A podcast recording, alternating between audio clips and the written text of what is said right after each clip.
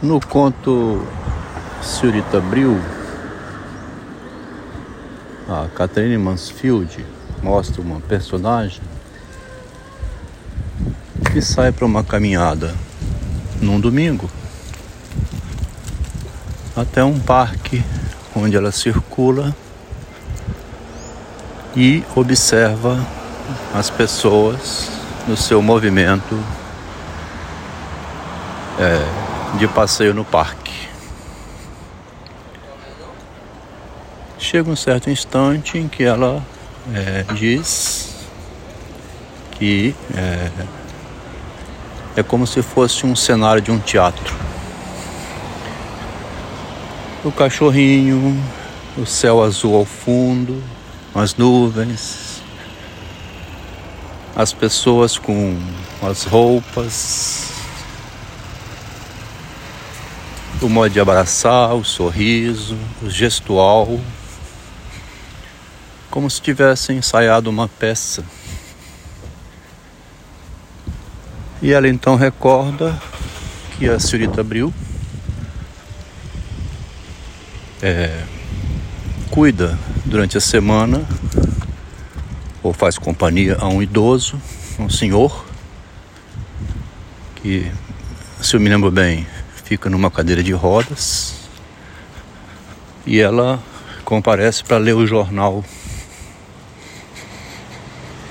Vai ler algum documento para essa pessoa e vê nesse papel também a função de uma artista, como se estivesse encenando um papel. O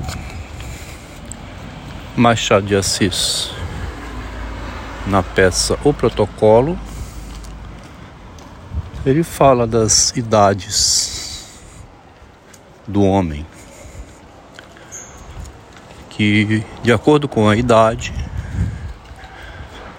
o homem desempenha um papel como se fosse um artista. A idade infantil né, faz o papel de criança na juventude aí com seus 18, 20 anos. É o que vai servir o exército, vai entrar em faculdade, sonhar com o mundo, o idealista que quer mudar o mundo, né?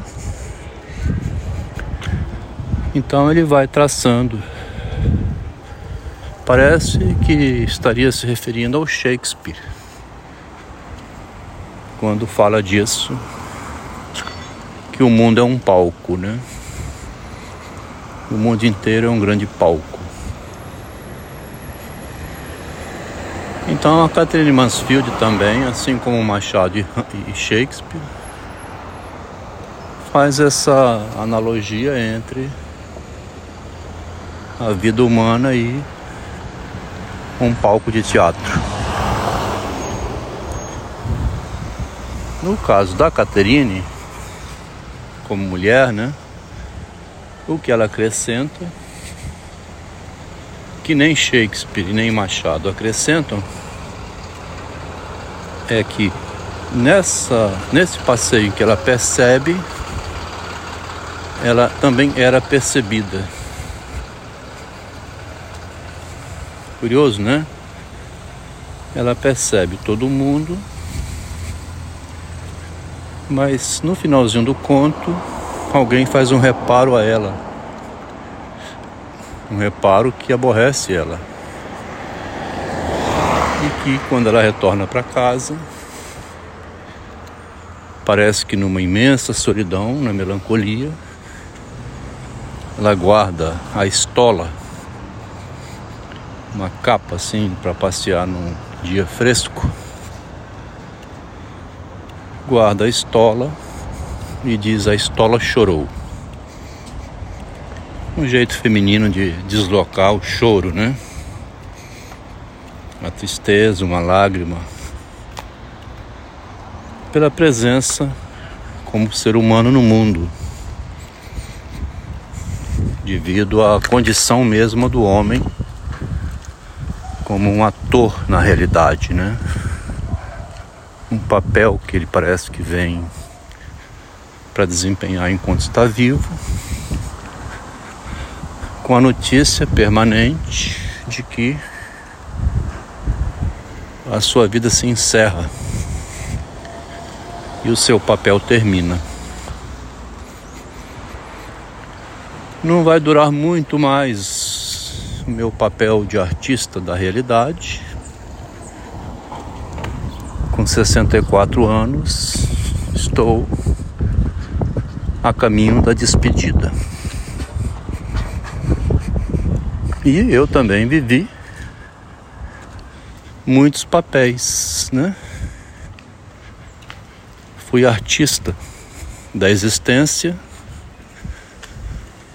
em várias funções de pai, de engenheiro, de provedor de uma família, de filho. E no final, agora, de intérprete da minha própria existência e intérprete da realidade, o leitor do mundo. Né? O Jacques Lacan fala que analista é aquele que faz a análise da sua própria existência. Analista não é aquele que analisa a vida do outro, não. Ele tenta fazer com que o outro analise a sua existência né? Porque o analista também é analisado pelos demais. Né? É Narciso analisando Narciso, né? Um Narciso é, observa, compara, nota o outro Narciso. Uns notam mais, outros notam menos. Aqui da minha parte, devo dizer que como a condição humana é viver no mundo, cada um luta a sua própria vida, nunca fui de reparar muito. Ficar assim notando, né? Percebendo as manhas, estudando as pessoas e é jogado na existência. Ou por ser masculino, ou por meu estilo. Porque tem homens também que são muito observadores, né? Reparo em tudo. De minha parte, nunca fui de reparar em nada, na verdade, nem em mim mesmo. Não não fazia esse reparo. Porque se fosse reparar demais, se a própria pessoa ficasse reparando, ela nem anda, né? Nem sai de casa, não realiza muita coisa no mundo.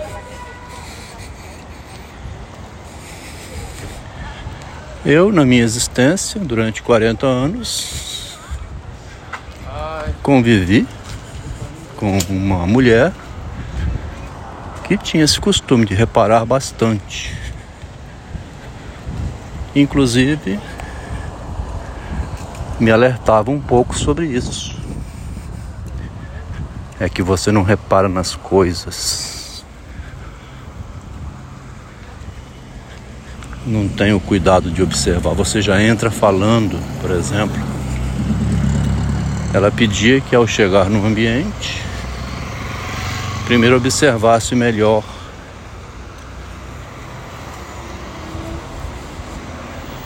Agora, o mais interessante de tudo é que essa atitude dela era na verdade contra ela mesma, né? Porque eu, da minha parte, faltou a mim observar melhor ou registrar melhor os movimentos dela. Muita coisa que ela fazia é, sem o meu conhecimento ou com o meu conhecimento a minha cumplicidade, a minha proteção. É como se ela tivesse dito: Olha, você me apoia quando eu digo que sou a primeira engenheira a entrar na Vale, sem dizer que foi no mesmo departamento que você trabalha. Cuidado com isso. Porque eu estou me promovendo sem dar uma informação de que a minha promoção é com seu apoio. Quer dizer, eu na época não fiz esse reparo a ela. Olha, meu amor, você está se promovendo sem mencionar que é com o meu apoio.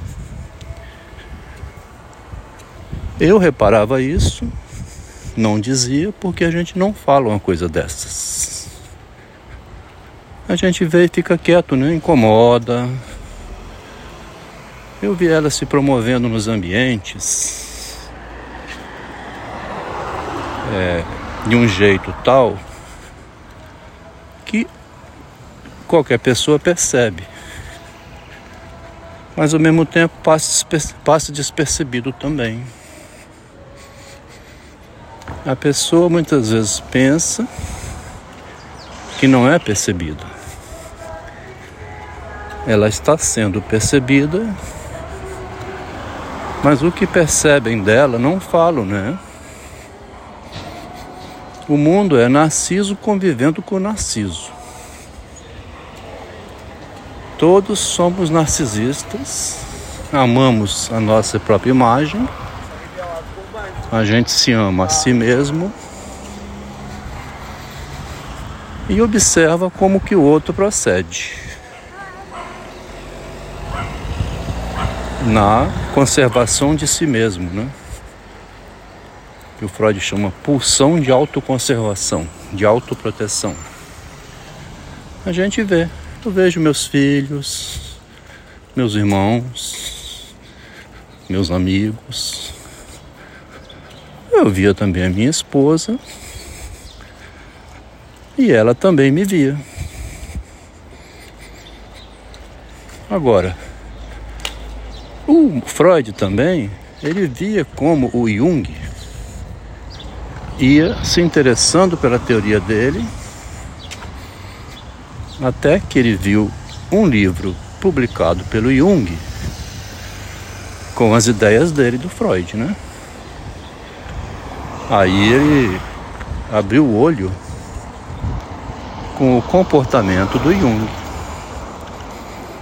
Quer dizer, o Freud e o Jung, na troca de ideias, um ia promovendo e enriquecendo o outro. Mas o Freud não publicou um livro com as ideias do Jung. Ele ia escrevendo o livro, sim,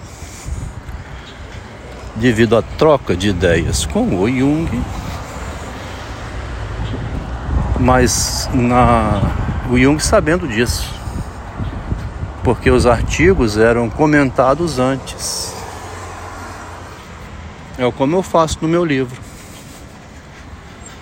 Vou distribuindo os capítulos, as pessoas vão lendo, comentando e é, alguém pode pegar e publicar um livro com as minhas ideias, né? Meus capítulos. Porque tem um grupo de estudo e também eu divulgo em Facebook, em grupos de WhatsApp. Parei um pouco de fazer isso agora porque estou na fase final do livro e vi um professor da USP, João Roberto Faria, dizendo que seria bom que alguém fizesse exatamente isso que eu estou fazendo. Que fosse lá ler o Machado de Assis na origem, que traduzisse as peças originais dele para ver o que ele tirou das peças que influenciou no pensamento dele. Ler a obra toda do Machado do início ao fim para ver os conceitos que sustentam a obra dele. O João Roberto Faria publicou um artigo assim agora em março. Parece que alguém disse a ele que é isso que nós estamos fazendo. Então, momentaneamente, eu parei de publicar os capítulos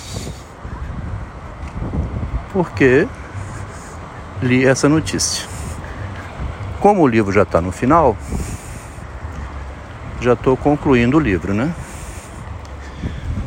Mas quando a gente vive com alguém, ou trabalha em grupo, né? Como acabei de dizer,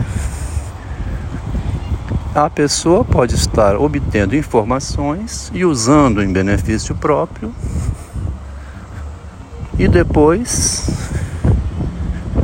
acontece, pode acontecer um litígio, né? Ou continuarem juntos. Poderiam continuar junto, pesquisando, trocando ideias, mesmo que um saiba que o outro está levando alguma vantagem pelo verso, né? Não há problema não, sempre leva alguma vantagem pelo verso. Durante uma vida eu vim observando que é, levava vantagem pelo meu verso. Foi aumentando o patrimônio, a imagem, e dessa maneira chegou um instante em que considerou que estava satisfeita e que podia dispensar quem deu apoio durante uma vida. Então, no início, estava dizendo a respeito de Catherine Mansfield que ela percebia tudo através da personagem, né? Mostrou uma personagem que percebia tudo e que no final percebeu que era percebida. A pessoa repara em tudo mas parece que não sabe que também é reparada. Percebia tudo como se não percebesse também que era percebida. Da onde surge a reflexão, né?